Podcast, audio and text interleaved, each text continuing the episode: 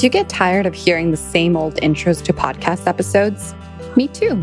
Hi, I'm not Jen, I'm Jessica, and I'm in rural East Panama.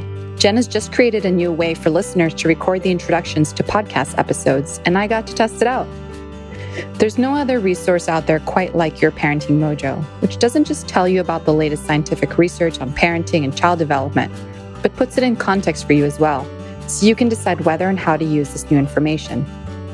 If you'd like to get new episodes in your inbox, along with a free infographic on 13 reasons your child isn't listening to you and what to do about each one, sign up at yourparentingmojo.com forward slash subscribe and come over to our free Facebook group to continue the conversation about this episode. You can also thank Jen for this episode by donating to keep the podcast ad free by going to the page for this or any other episode on yourparentingmojo.com. If you'd like to start a conversation with someone about this episode or know someone who would find it useful, please forward it to them. Over time, you're going to get sick of hearing me read this intro as well, so come and record one yourself. You can read from a script she's provided or have some real fun with it and write your own. Just go to yourparentingmojo.com and click read the intro. I can't wait to hear yours.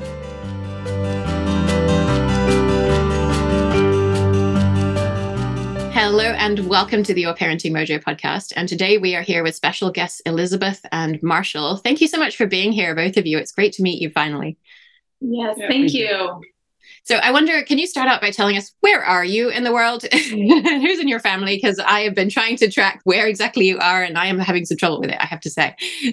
yes, my family also does. So we are traveling physical therapists. And so we're from Oregon State originally well, Marshall's really from Arizona, but that's where our permanent address is. And our last rotation was in Delaware, and now we're in Maine. So, like central Maine here for eight months.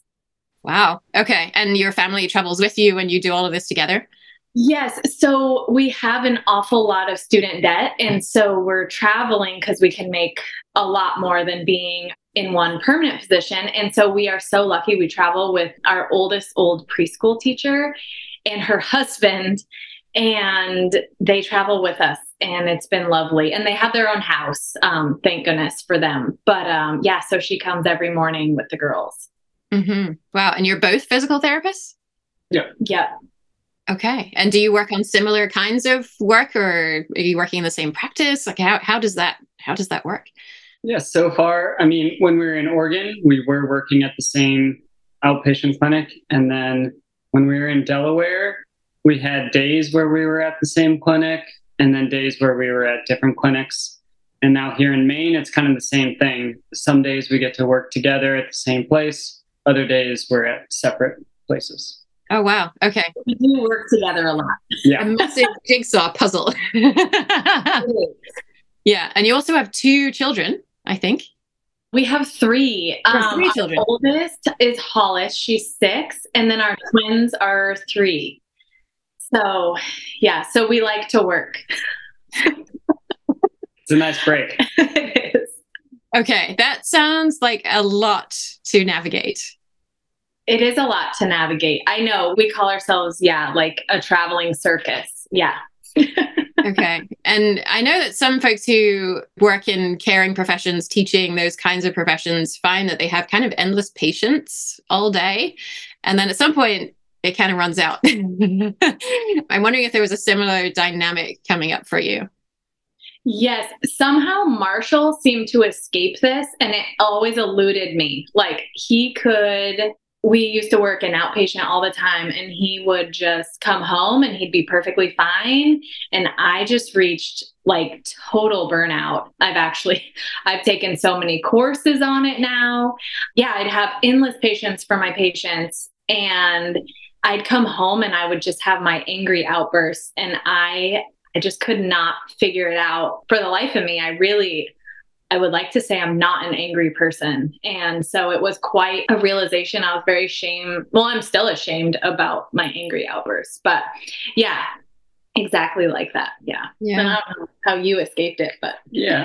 I mean, in this profession, there's definitely just the balance of when we're at work, we are have to put our best toes forward and really toe the line and we have to you know give a lot of our empathy to our patients and really help them. And I mean, I think there is like a tank of that, and we we do deplete it, and so there, unfortunately for our children, there is less in the tank, you know, when we get home. But I can kind of compartmentalize the two, maybe slightly better than Elizabeth, but it's still it's still a challenge. Yeah, gosh, I love it in these conversations when new dots are connected for me. And I'm just connecting the dots with restraint collapse, right? When our children are in school all day and they kind of keep it together all day and then they get home and they lash out at us. and just realizing essentially what we're talking about here is we're going through restraint collapse, right? We're giving of ourselves, we're in professional mode all day, and then we get home and it, we can loosen up a little bit and everything comes out. So, yeah, wow, that's a cool realization for me. for sure. Yeah. yeah. Yeah. So I wonder, I'm curious about the connections between the way that you have been parenting up till now and how you grew up. What was life like growing up for you, both of you? I grew up in, I think, a very common, like middle class family. I didn't know it was authoritarian until like now in adulthood. And Marshall and I always talk, we were like, I don't get it. We just did what our parents told us because I don't know. And then I realized like we do know what would have happened. And yeah, my mom had a very hidden mental illness. Like her whole side of the family had mental illness. And I'm not sure why we didn't ever really talk about it, but we didn't really talk about anything real like that. I also had two siblings and a pretty rocky relationship with my sister until she moved out just pretty mean. And then my brother was kind of my best friend, and he really tried to protect me and kind of shelter me, and it was really quite delightful. But yeah, I, I would say, and then another big thing I realized going through um, Taming Your Triggers was like the financial side of my family. There was like my parents both worked in pretty typical professions like with retirements and it was just this push to like always get out of debt and always we just always talked about money and there just seemed to never be enough even though they were really wise with their money. So whenever i went to school and racked up all this debt it was quite a thing like how could you do that? And it was like well there's no other way. This is how you become a doctor in this world so yeah so kind of that's what i've been working through a lot with taming your triggers was all of that yeah and marshall i'd love to hear from you. Before we go there uh, elizabeth i'm just curious did anyone get angry in your childhood? Just kind of oh yes. yes my my i would say there's quite a bit of anger in both sides mm. uh, but my mother was really angry and still kind of is a lot like this like quiet like boiling anger and very passive. But I mean, there was still like a lot of yelling and that sort of thing. Um, I really just tried to toe the line so I didn't have to see it too often. Mm-hmm. Yeah. So it makes sense that you would be uncomfortable with anger now. Yes, very much so. Yeah. Yeah. yeah.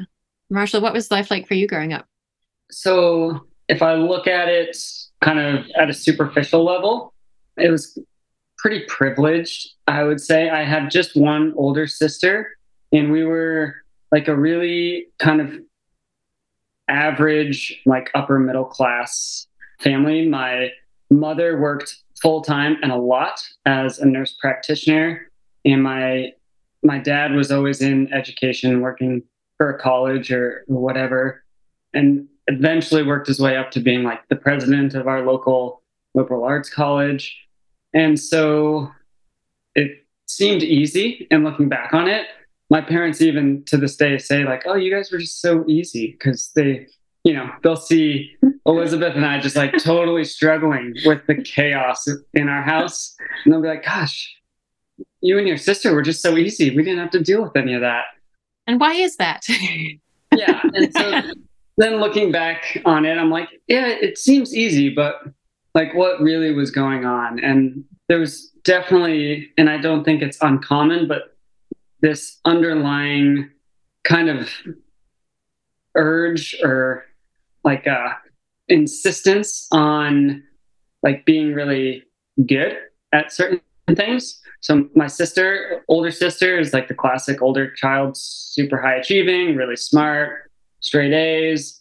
and I was also like did well in school, and it was never a question of like we weren't going to go to college and have like a professional degree. And the degree was going to be one that you know we is respectable. So i think there was a lot of kind of subliminal like push towards that like the respectable profession and you do this so that this happens and everything was just kind of in line and there wasn't a ton of anger. I can remember certain times when my parents would get angry because i think there wasn't a lot of it. But at the same time i was brought up with many nannies and au pairs because both my parents worked. And i can't really remember if there was anger from them but i mean some of them were like 18 years old watching my sister and I. So who really knows? But I think the big thing is looking back on it was like there was this real big push to like, yeah, what live the American dream and become a doctor type of thing. And I think that shaped a lot of my childhood and limited some of the creativity and other things that maybe I could have experienced. Yeah, it's almost like there was this box that you weren't even allowed to look at. That you were inside and your parents constructed it around you with the absolute best of intentions right? They wanted you to be successful in the world. And so they built this box for you to be in. And as long as you didn't push the edges then everything was okay. And and you almost knew it's not okay to even look at the edges of this box. As right. long as i just keep focusing inside it then i'm okay. What do you think would have happened if you had I mean, you mentioned creativity. There, there's probably a spark there or something that you're super passionate about, right? What would have happened if you had pushed that a little bit? Yeah, I mean, I'm not too sure because it's kind of funny because my parents kind of like left their box. You know, they were kind of when they grew up, they were kind of put in a box and they like kind of escaped it a little bit. And so I don't know if there would have been a ton of pushback. I think the fear from me or the hesitancy from me to push against what they were pushing for was like a fear of letting them down. Like there was just like this overwhelming feeling that I had, you know, I didn't want to like disappoint. And I think that comes from like a little bit of a controlling environment that I was pretty unaware of as a child. Yeah, absolutely. It's so hard to be aware of that because we see our parents as knowing everything and being all wise and and of course they had our best interests at heart. So yeah it's hard to even think about questioning that. And yet we are here today mm. navigating some struggles that have come along with that. And so i guess i'm curious you two went through taming your triggers together which i have to say is awesome.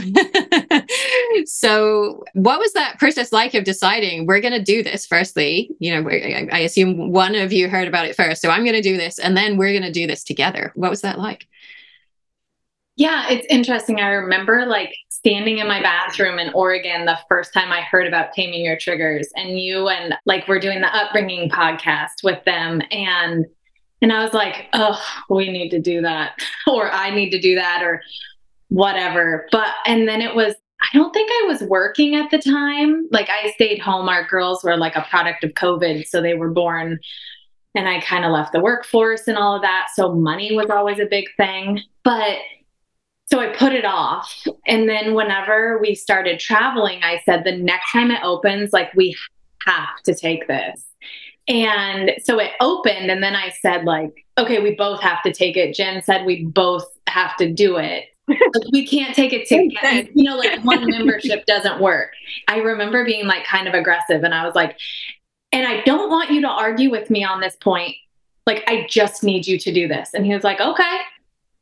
But like, he's, always been so like I feel like we're both very lucky in that, you know, we both really do support. Like if it's important to one of us, we just go, "Okay, if it's important to them, we're just going to do this." And it's very honoring because I didn't have to like pull up the homework and we tried to clue our nanny in on all of this. She's very on board with uh, helping us do this style of parenting because she really is a parent at this point. So I would say it was a very stressful time. We had just started this mm-hmm. rotation. and it was winter in Maine. It was quite a lot on us. And I, lie, I did have one angry outburst at work. And so emotionally, it was a lot for me. Yeah. Yeah.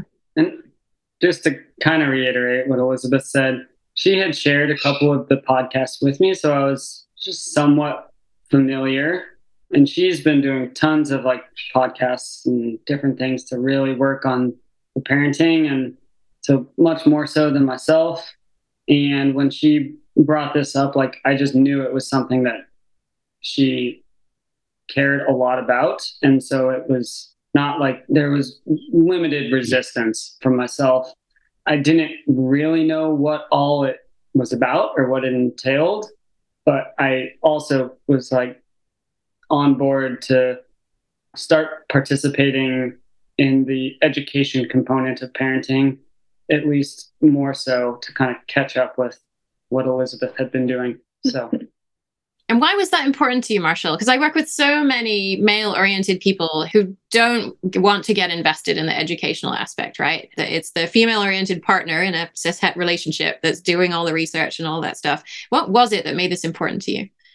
I think probably it was a bit of like good timing where our twins were like almost three and we've been traveling for half a year with them. And just all the couple few years up until that point had been really hard like immensely harder than i ever thought parenting would have been.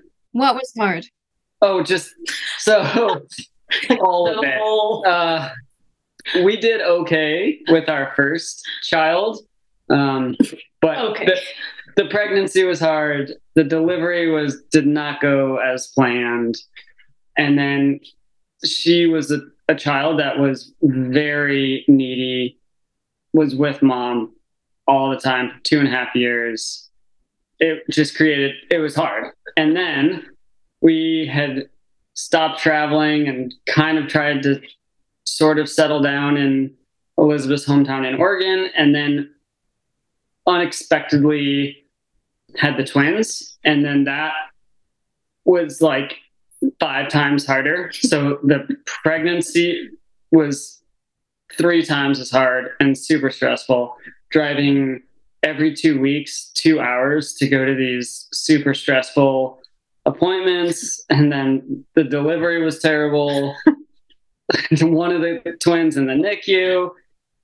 Like I got readmitted to the hospital with an infection yes. of an emergency C-section. It was just so like, everything was just horrible. None of it fit the picture of what I had as a father. Like kind of just a total car wreck. I couldn't believe anything was happening, and and then it was it was just hard. Like our children are definitely different than how I was as a child.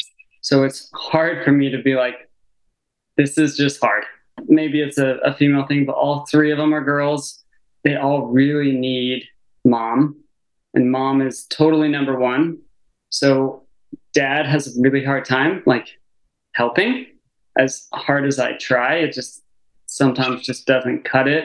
And then that just creates more of a stress in our relationship. So it just, it was, there was no rest in this three years and we kind of just tried to artificially create the rest and by just like leaving and driving across the country to delaware and like if, if it's not going to get easier we can't really make it any harder so we'll just drive across yeah. the country and try and figure it out and so i think all of that once you brought it up like we probably should try and figure out how to parent and as someone who I do a lot of education for my job. I do a lot of education on my various hobbies and interests.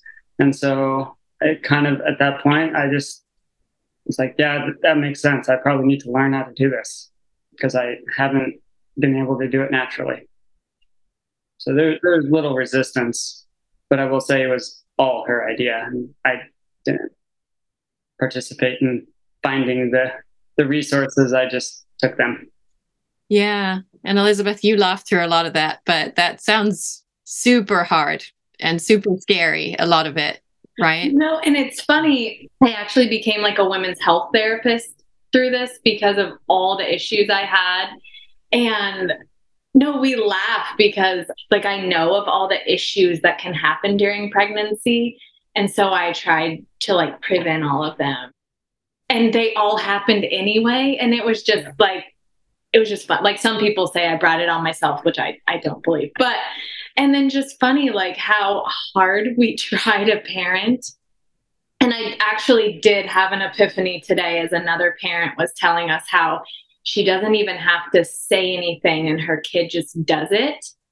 And I was like, oh, that really like in my I did not tell her this, but like I'm really having trouble with how to actually like interact with parents I don't agree with because I don't want to condone the behavior. So anyway, and I was like, this is why it's so hard for us because we're not okay with just being so cruel. And then eventually it'll be easier because the kids will just look at us and do it.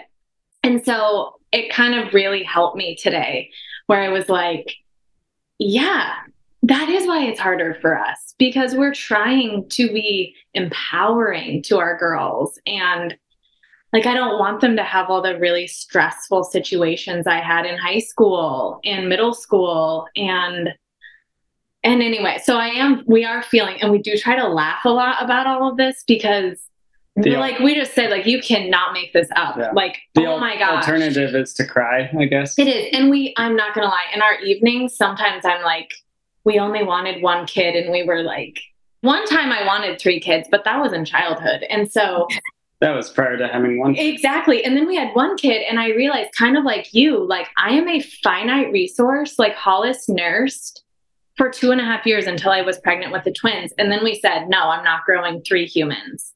Mm-hmm. But like that's kind of how it's been. I say the twin gods had um, grace on us because only one nursed, which made me really sad. But like I just couldn't. Like Marshall had one baby and I had one baby. I still love us both. It's like both are great, but I think they realized like I was gonna burst if I had to do any more. And then Marin weaned at one, and I was like, "Thank you, thank you for weaning yourself. Like, I didn't know a kid could self wean. Like, this is amazing. Uh, anyway, but yeah, we do try to laugh, and our nanny gives us a lot of comic relief because she's like, she's like, "Can I sign up for a hysterectomy? Like, I love your kids, but like, kids are a lot." Indeed, they are. so much, you know, and whenever you're just trying to empower them, it's just a process. So yeah. And so I guess I'm curious as to how that has unfolded for you over the last few months. Because right now it seems you are super clear on what your values are and not perfectly every day, of course, because nobody does that perfectly every day. But in general, being with your children in a way that's aligned with your values. So I'm curious about the shifts that you've seen toward that direction over the last few months. It's been awesome because I used to look at other parents who were like, their kid was toeing the line. And I was like, should our kids be doing that? Like, my kid's misbehaving or whatever. But like, our oldest just started Girl Scouts in Maine, and it has been wonderful to see her kind of interact with the kids. And then, like, I know I'm so glad she's asked me to leave because I want her to be the funny, outspoken Hollis she is without me going, Hollis, Hollis, like, don't speak out because that's just what kids do. And they need to, you know, like she'll be, I, I joke because the upbringing podcast, they're like, the, the world will socialize them. Don't worry. And so that's been really nice. And then whenever like we're having, for example, our more, our evening meal, which our nanny tries to feed them dinner number one because whenever we get home, then it's not such a rush to get like dinner on the table. Well, Ada, we call her our youngest twin, we cannot understand her very well. And whenever she gets mad, she like screams, which means she becomes, we're like, one more time. And then we, like this morning, she was yelling at me for a spoon, but it, it maybe had an S in it, but it, it didn't have the rest. And so now I'm realizing I'm going to try to meet her needs, but it's okay for her to be upset. Like she's been all day kind of without her parents, and I'll just give her space And I, I feel much better, especially like whenever we're in public and our kids are being exuberant.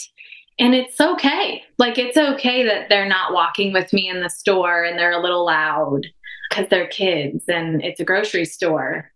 So I feel so much more confident. And I feel like my issue is that now that I feel kind of so good about how we're parenting, I'm kind of like, but I don't want other kids to be like mistreated around me. And so that's that's kind of like I feel like the really hard part, or I shouldn't say mistreated. I want them to be heard. So yeah. Yeah, I think I feel like I have a lot more allowance or tolerance to like letting my kids feel how they want to feel. It used to bother me a lot more. It's not that it doesn't like bother me when I come home and I'm tired and they're having a meltdown because they haven't seen us all day and they're tired. And so it's not that it doesn't bother me anymore, but I can allow it a little bit better.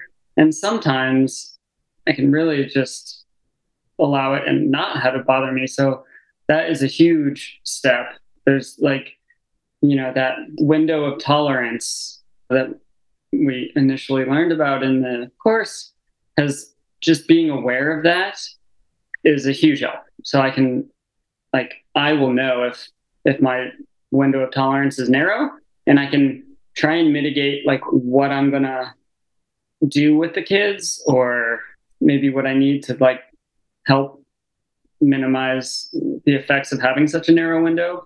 And I think also just my window has grown a little bit, just being a little more acceptance of what my kids are doing. And I think a lot of that has to go back to me realizing like, oh yeah, like I wasn't allowed to have a lot of these things like toeing the line, how most people like parents, and that's because, you know, multi generations of being raised that way, like it's hard to break the mold. Now knowing that I'm like breaking the mold, I can let my kids do some things that I probably wouldn't have done. Yeah. Oh my goodness, those are, I mean, those are amazing things to know about yourself, right? I mean, most parents, when they come into Taming Your Triggers, are thinking, child, if you would just stop doing those things, then I wouldn't explode. And what you're saying is, I can monitor my ability to navigate these difficult situations. And I can take steps to shift what I take on so that I can widen my window of tolerance. And also, I can know when it is narrow and maybe even ask for help when my window of tolerance is narrow so that I'm not navigating this alone and I don't have to fix everything right now. I mean, that's an awesome shift, right? And not a super long amount of time. For sure. It's super helpful. Yeah, it really has been. Yeah. Yeah. And so I Elizabeth, I think another thing that came up for you as you were going through was was something around your relationship with your mother, is that right? And how you were able to kind of change the way that you saw that. Yes. So I always thought of it as like codependence. My family, we've all kind of grown up like being very family oriented, whereas Marshall's family literally like moved across the country from their parents. So they were a little like off the hook. And mine has always been like very localized. And so everything, like actually, my mom had, I say no more kids for us because my mom always has an issue around when I have the kids. We're like not really sure why that happens. Mm-hmm. So, like, whenever Hollis was very young, we actually had to do like an inpatient hospital stay with her for her mental health. And it it was extremely hard. And my sister, she's six years older than me, like we basically took it on and as us because my dad wasn't able to help based on the kind of traumas going on of transference and everything. And so it became my role. And my brother had five kids at the time, and I only had one. And mine was easy. I could just strap her on and nurse, and like it didn't matter, which it did. It was still a lot of work. So my sister and I really took on a lot of that burden actually. Like we were away from marshall for i think three months or three weeks sorry not three months. And then i've just always taken it on as my duty to i've got to check in. I've got to i don't know emotional support i guess is the big thing. Because if her husband can't do that then i need to. And I was listening to a podcast you had recommended, and actually, Christine said she put up this like awesome boundary with her family and literally just said, like, that's a great question for your counselor. And it made me feel so great because I'm I'm not checking in as often because they don't help me. And I'm not offering to be a support anymore. But all of this happened because of taming your triggers. We had a like a mother's is it a mother's week? it was a relationship with our mothers, I think was what it was. And I ended up listening to the book that you had recommended. You had pulled out a letter. And the title of it was so hard for me to get my head around because it was something about like mothers who can't love. And it was like, like am i saying my mother can't love me but then you start to listen and it's that they're not loving you in the right way and i had the most amazing epiphany because I, I honestly i've had these two events haunt me throughout taming your triggers. It was like and i got taken advantage of in high school. And anyway like two big main things and i i needed my mom. And that's what I've always said is like, if my kid messes up in high school, I want them, I want to be the first person they come to because it's so scary. Who are they going to go to? So I actually like paused the book and I called my mom and I was in tears. I was like, and I was like, Mom, I need to tell you this. And I said, like, I needed you in high school and I needed you here. And and she's done a lot of work on herself and she said like i'm so sorry that i couldn't be there for you and she said i said that to you and oh yeah one of them was huge it was on body image i had actually needed to talk to someone about wasn't disordered eating but it was i needed to talk to someone who knew what was going on and she told called me selfish and I was in high school and I was like getting help and I was so proud of myself. And so telling her this was so big. And it was, you know, and I said, like, you grew up dieting my whole life. How would you think I wouldn't have started dieting in middle school? And she was like, yeah, I just, she said, the person I am now would have never done that to you or, or would not have said that. And I'm really sorry I couldn't be that person. And that was like really freeing. And we actually haven't talked about it again. I didn't really know where that would go. I was like, okay, I'm just going to throw this into the universe. And then I hadn't, I hadn't actually thought about them since then. And I was, I, I thought about it with Marshall because I said, hey, remember all those flashbacks I was getting like every day? Like, I don't get them anymore. And I just needed to give it back to her and let her do whatever she needed with it. And so since then, I've been really working on my family's had a couple of like what I would call major illnesses. And I said, Oh, we got to go back home. But it's like $4,000 to go back home.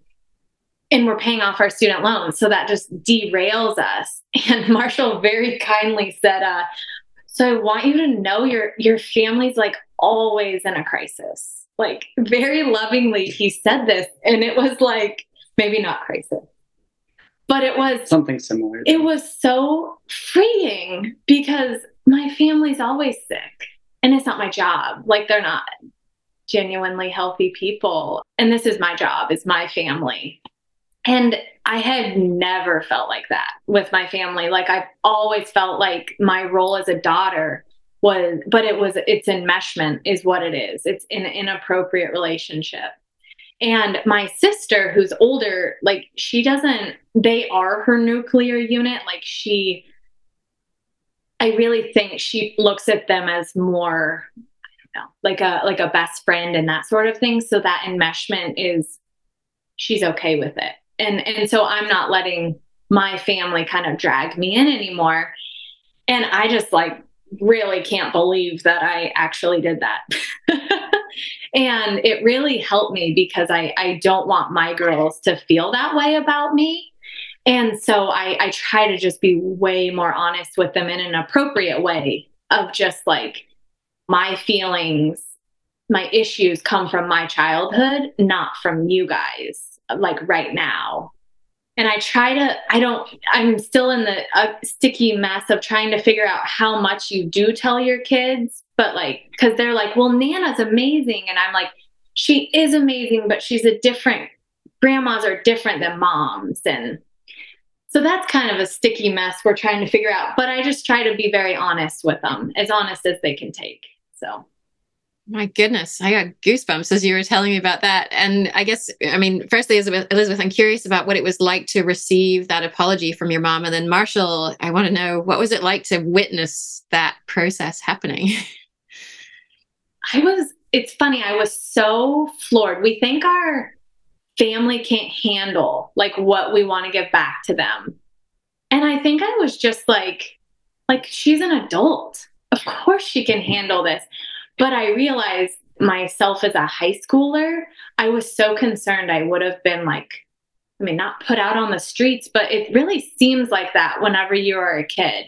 And so it was just such a beautiful thing. And even though we haven't talked about it again, I was just like, that's all I needed.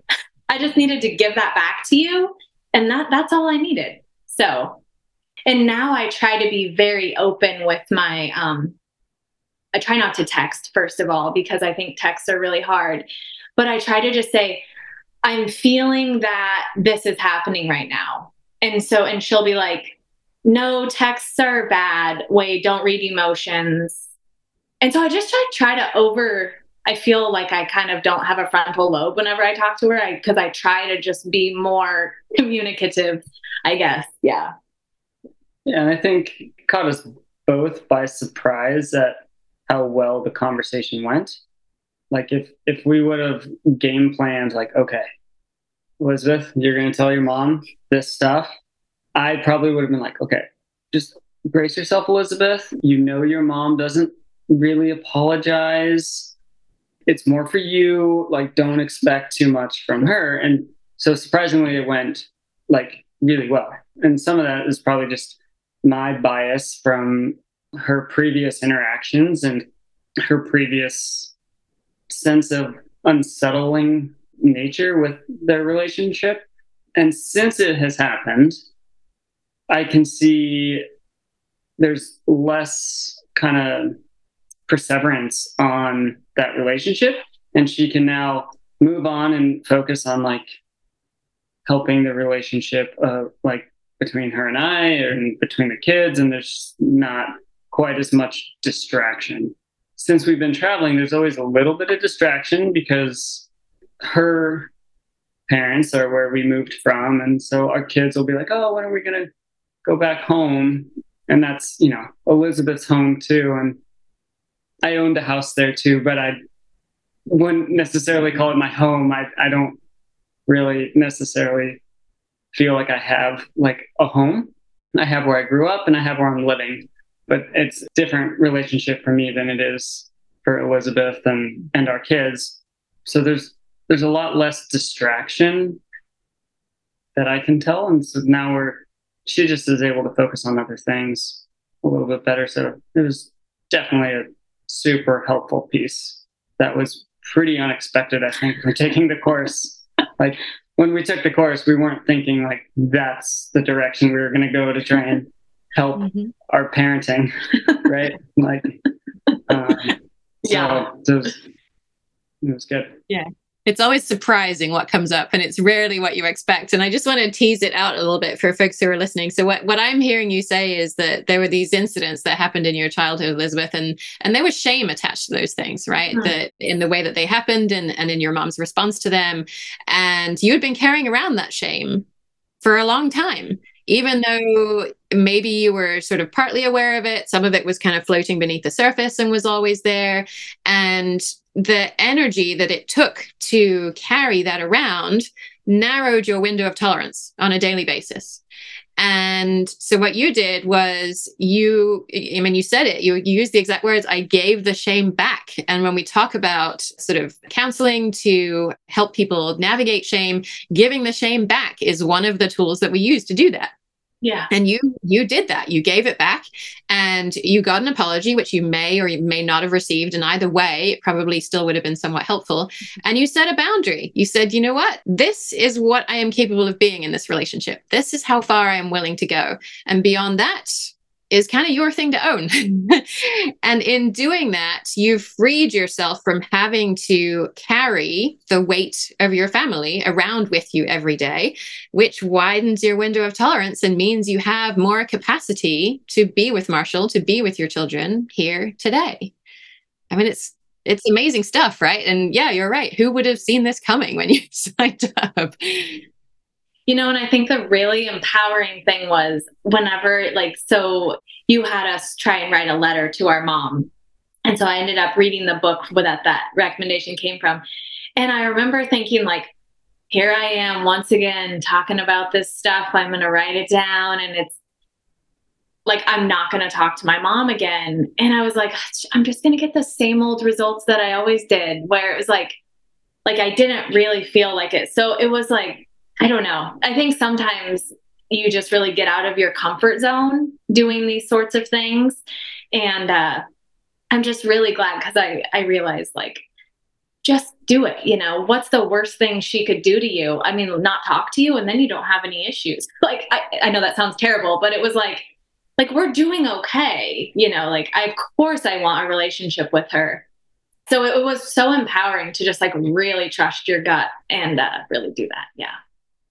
Yeah, that's super cool. And I'm also wondering what your experience was like with having encounter buddies, because I know that a lot of people are resistant to doing that when they come in. I'm an introvert, I, which means that people who are introverts tend to want to work with me. And they're like, no, I'm not going to share all of these stuff about my personal life with somebody I don't even know. and I know that uh, you each had your own buddies, which is what we recommend.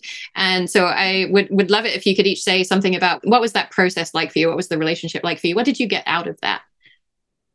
So I'm not gonna lie, I felt like I was a bit in middle school. I remember the night we were trying to find our account buddies, and I was like, okay, I think I think I got my account buddy. But you know, some people really vet their account buddies, and my account buddy and I, bless her soul, we're like, okay, good, you look fine. This is great. You know, like we're just like, okay, this is just a part of it. Let's pick it. Let's do it. We're not I don't know. I am an emotional being, but but I think I'm also an introvert. So like that social part of it. And my account buddy and I, um, we just chatted this last weekend. The course is, you know, Tame Your Triggers has been over, but we do audio messages to each other like while I'm driving to work, and then we do talk whenever we can. And I was having like, it was one of those days where you're like, why why do I even have kids? And it was you know, we we've been working so hard, but like we still stink at parenting. You know, sometimes you have those moments. And I said, Marshall, I'm not to have time to talk to my accountant buddy. Like, I'm to have to cut that. And he said, of all the things to cut, I really think you shouldn't cut that one out. And and I said, okay, I'm gonna just call her right now, and if she picks up, we'll chat. And she picked up, and it's just so life giving because her kids are we're on a struggle bus a lot, like just big emotions. And it's nothing we're doing wrong as parents, it's that our kids just have emotions. And so I find that like really great to help navigate that together even when you're overwhelmed and behind. It, it, was just so and i didn't know if it would be that. I actually had this like oh maybe we'll be like at a yoga retreat together. And i actually think we will be those account buddies. Like we're literally like when are we going to see each other? Um so it's been really great. And i feel like we have a very similar like approach to life. We're both working moms uh, or working outside of the home. And so it's been a very great to have that similarity and she actually has an au pair. So it's really great and very similar. And we we did have really great ideas for each other or just an ear to listen. We both like it whenever the other person does give advice versus just the holding space. But when needed, we would do that too. So even if people are resistant, I think it's the thing that really helps, especially if you don't want to post a, like a, a very personal question in circle which is the um, platform, it was kind of nice to just be able to vet it to one person without any strings attached. It was just like, oh, this is my account buddy. They'll be fine with it. yeah. And my situation was a little bit different.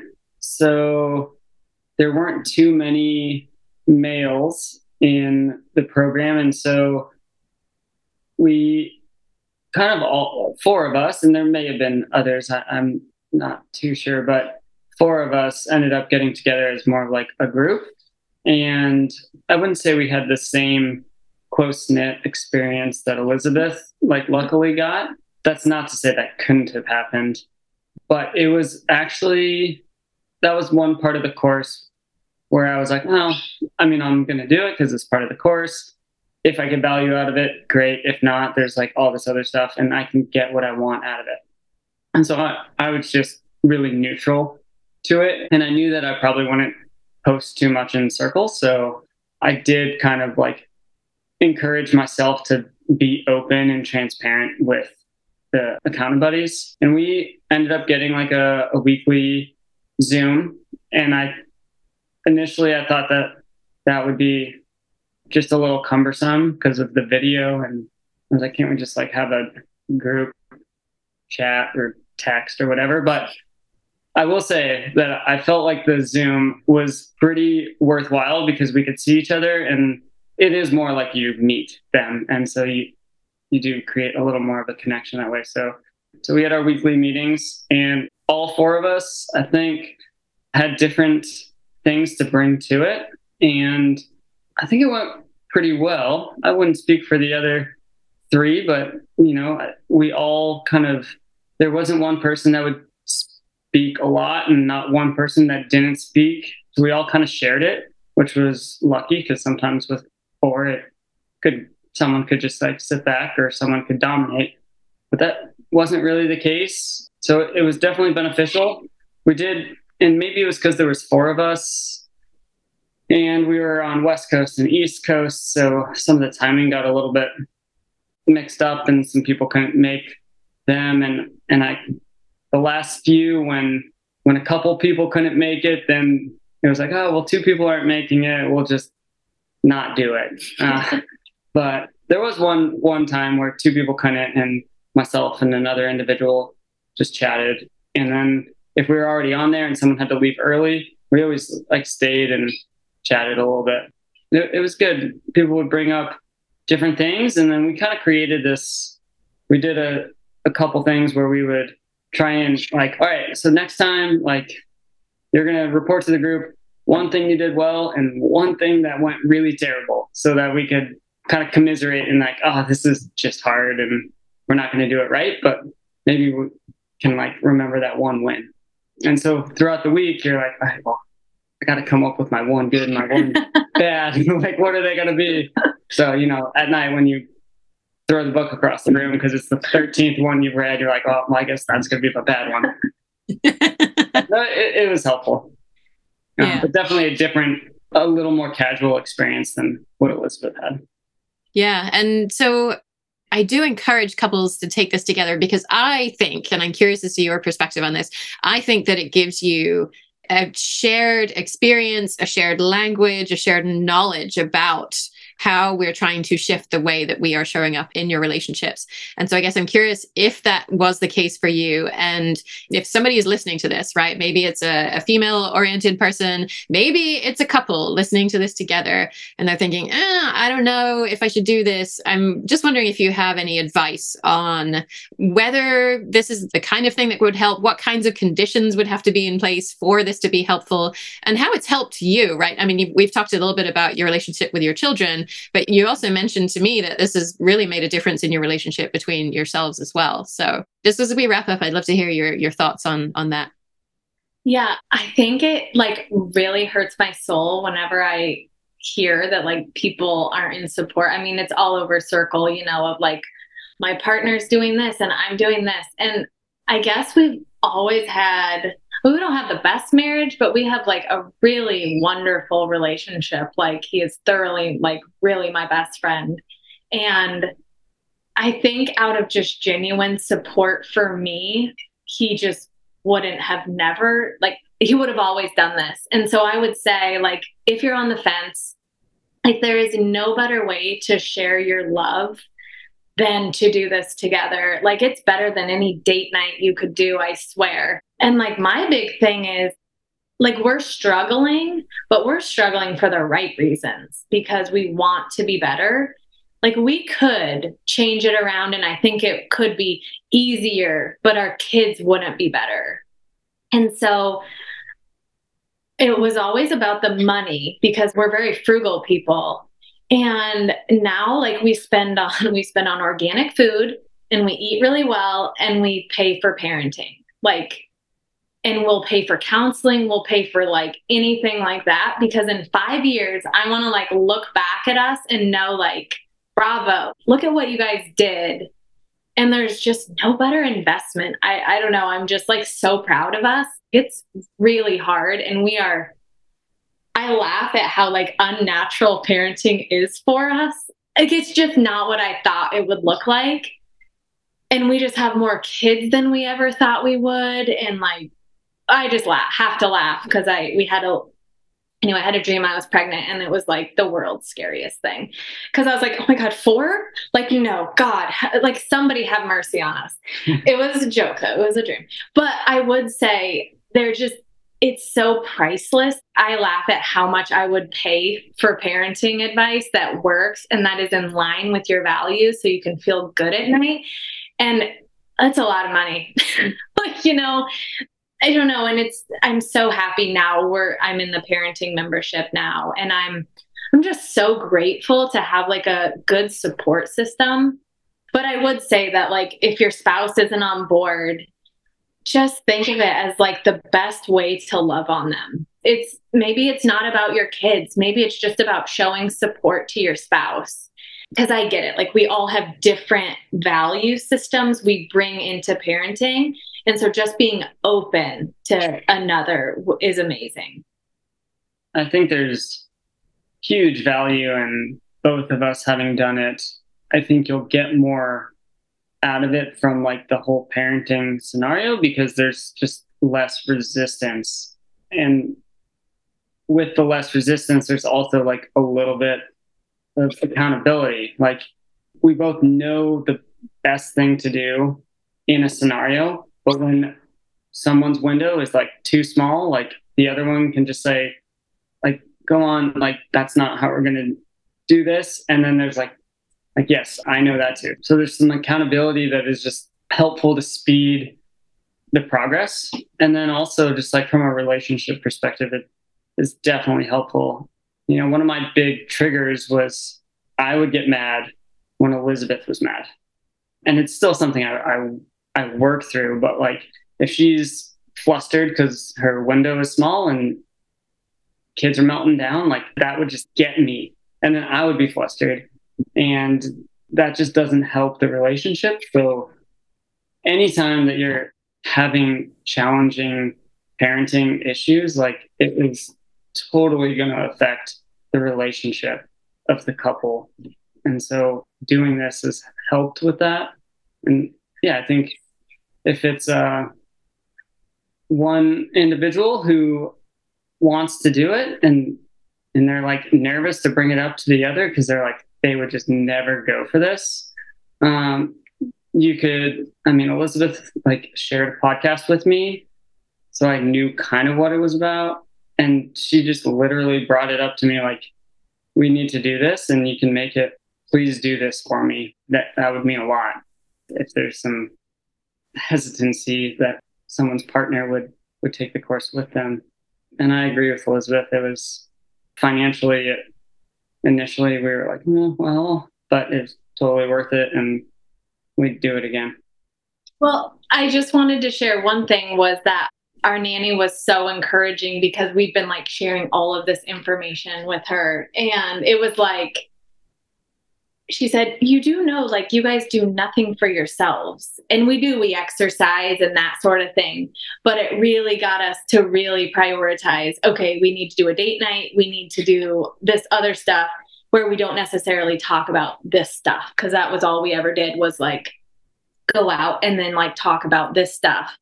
And so now we have like more dream meetings and more fun because we're just trying to be more joyful in parenting. So I, I did want to say that that did also get us started on like the okay, it can't all be work, which it was hard to fathom because there's not a lot of time in the day. So anyway, I just really wanted to say that that that really has helped us prioritize our fun that we do have together. Yeah, because if life isn't fun, I mean, this is what we have, right? So, yeah, yeah, this this is our one go through. well, I'm so grateful to have been part of your journey. I mean, to have seen some of this transition happening in real time, and now to to look back at it, at the bits that I didn't see that were happening behind the scenes, is just amazing. So, thank you so much for being here with us today and and being willing to share your story. Thank you. Thank you. Hi, this is Jess from Rural Panama. I'm a Your Parenting Mojo fan, and I hope you enjoy this show as much as I do. If you found this episode especially enlightening or useful, you can also donate to help Jen produce more content like this and also save us from those interminable mattress ads. Then you can do that and also subscribe on the link that Jen just mentioned. And don't forget to head to yourparentingmojo.com to record your own message for the show.